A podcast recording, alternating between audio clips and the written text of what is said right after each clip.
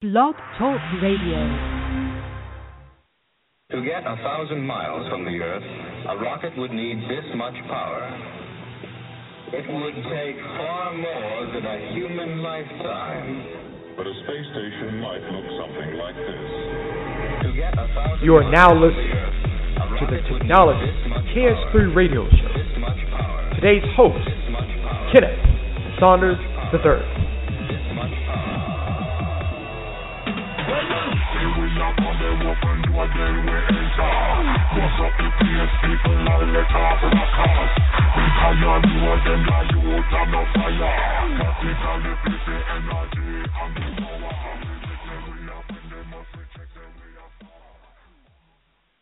Good morning. Good morning, everyone.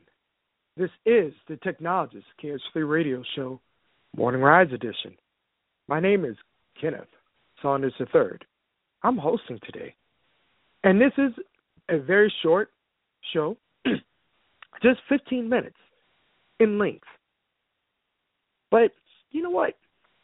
Just in case if you're listening and you're listening live, you can actually call into the show at 347 994 1867. Again, the number is 347 994 1867.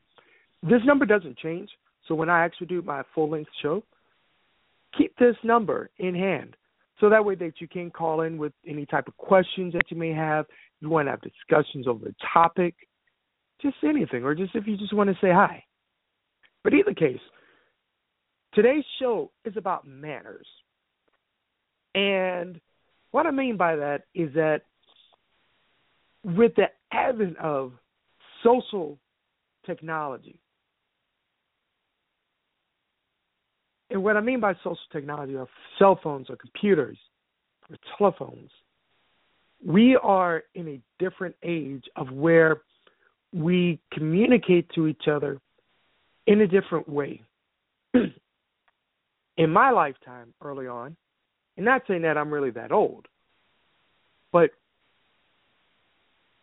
being able to talk to somebody meant that you actually had patience to be able to, to talk to someone.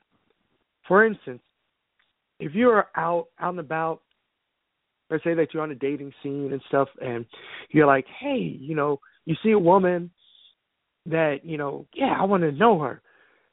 You talk to her, you spit your game on her, and you exchange numbers, right?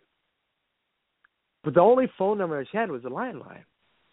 So when you called, if she wasn't there, oh well.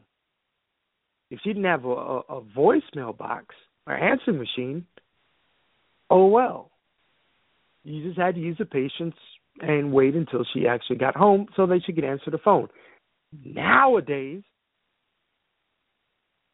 instead of just giving out a number, a lot of people are asking, "Oh, well, do you have a Facebook or do you have an Instagram?" Like if I, I, and maybe just because I'm a little bit old school, that's something that I just don't see as being a viable way of being able to communicate to somebody that you're interested in. And seeing that and even experiencing it myself that some people are just comfortable with just giving out their Facebook, their social media accounts, which to me is even that is very impersonal. Even though that's a way of just being able to see somebody's life, depending on how active they are in social media, but it's also very impersonal because where can you have that? Where do you have that connection with that person if you can't talk to them over the phone? But that's particular with when it comes to at least having manners, for instance, or a certain type of etiquette. And I believe that if you are communicating with someone, if you, particularly if it's on a dating aspect, for instance, that you should be able to give your phone number out, even if you, even how, even if you are on these dating sites, if you're online, there's nothing wrong with asking for a phone number. Now, I've seen in cases where people have complained that, you know, asking for a phone number may be too personal, too intimate that if a guy is asking for a number, uh, asking a number for, from a woman, that he's thirsty, too desperate. But how is that possible if somebody is genuinely trying to get to know who you are?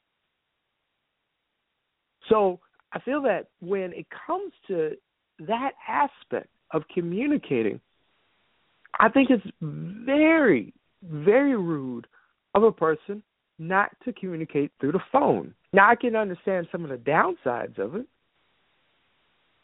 And that's one of the things that, hey, you know, that you see on social media and particularly on Facebook is that when you have anybody on there and they try to hit you up on on the inbox and are constantly constantly writing messages. Sometimes some some people are very rude in their messages and some they don't really conduct themselves in the right manner. I've heard stories from dozens of women where guys will write to them but be very very explicit and very rude not being like a gentleman. And I, that I can understand that on, on in that aspect that if you are a person that uses the internet as a sense of a shield, then I can understand why a woman would want to give you a number, her number out.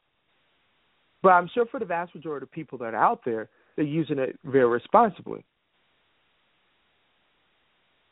And so even in that aspect, there's some things that you can see where society is really starting to kind of degrade when it comes to communicating. But even when it comes to, even if you get somebody's number, the responsibility of having that person's number, particularly if it's building a relationship, instead of, because there are people out there that will give a number out but will never talk on the phone. You call them, they never answer, and it's always going to voicemail. But if you text them, they respond right away. Now, how in the world can you develop any type of relationship, friendship, if you're only texting? Because I would, because I know that texting is a very impersonal form of communicating, simply because you cannot get the whole feeling of what a person is saying if you're only texting. Now, texting every once in a while is fine. Texting in the morning, you know, is is good if you're interested in somebody. But you you you have to be able to have that that that level of intimacy to where you are talking to somebody over the phone. But that also goes for business relationships too you know, for me, when I talk to a client, sometimes I they, they send a text to me instead of calling me. But I'll call my that that potential client or that client back because if it's a particular problem that they're having with their network with their network or with their computers, I have to be able to hear exactly what's going on through their voice. I can't do that through text.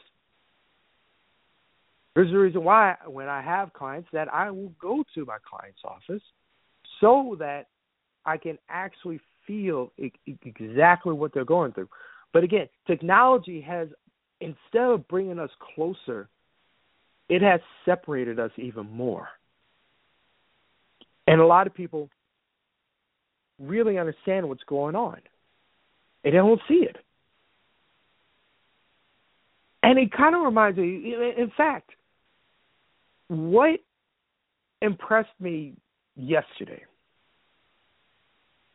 that I went to see Selma, the movie Selma. And it was about Martin Luther King and the march from Selma, Alabama to Montgomery, Alabama, and everything things that led up to that march. And I got to say that it was a an ex, it was an extremely impressive movie, very good, very emotional. And it is emotional because if you care anything about humanity, if you care anything about this about this country, there you will be affected by this movie. There's no other way around it. And it is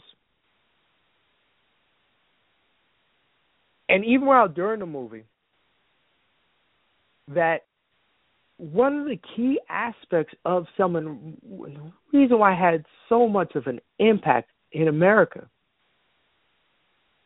and really pushed for voting rights for African Americans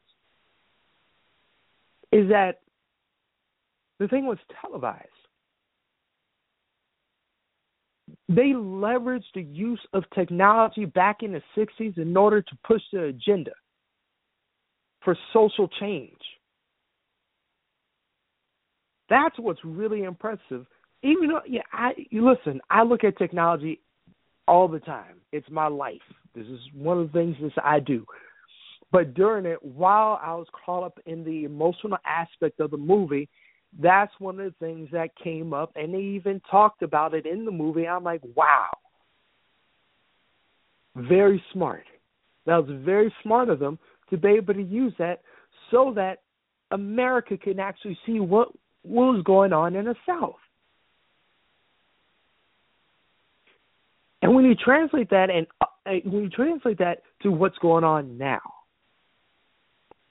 and the other day, on Friday, I think it was on Friday, watching CNN's constant coverage of what was going on in France and how they sat there waiting for the terrorists to get killed, try to find some type of action. But I do believe sometimes there is overkill, and our news outlets are overkill simply for the fact that if there's one topic that one event that happens, they play it over and over and over again throughout the entire day as if there's no other type of news that that's going on.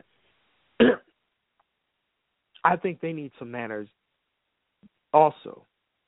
But in either case, I highly recommend seeing Selma just from the aspect of, of a historical aspect because we all need to be reminded of how far we've come and how little progress we've actually made. Now, I'm not necessarily going to get real political right now. I just simply just don't have the time. But I think, particularly even through the use of technology, we've been able to expose a lot of people who have a lot of prejudices, who use social media, thinking that they're, they're hidden behind the internet so that they can say anything and everything that they want. So, in a lot of ways, creating a whole log of everything that they're saying, that's what Facebook does. It creates a log, an activity log of everything that you do. You can go in there and review it, and then you can delete whatever you want. But in either case, you have a record of what's going on. Same thing with Twitter. Even if you're going on Instagram, you're creating a whole log of your life. So you have a responsibility to to create an online profile so that you do not so that you do not really expose yourself in a way that would actually cause harm. But a lot of people are causing harm to other people by exposing their views on certain topics. And that's something that we have to really start focusing on this year. How do you get people to be more responsible with what they say over social media, through the phone, through text messaging, or through memes? That is what we need to do. And that's what I want for you to take from this show today. Spread that a little around. Be a little bit more conscious of what you do on the internet. Observe what other people do on the internet. And I want to thank you for listening to my show. I'll talk to you tomorrow. Have a great supersonic day. Please hang up and try again.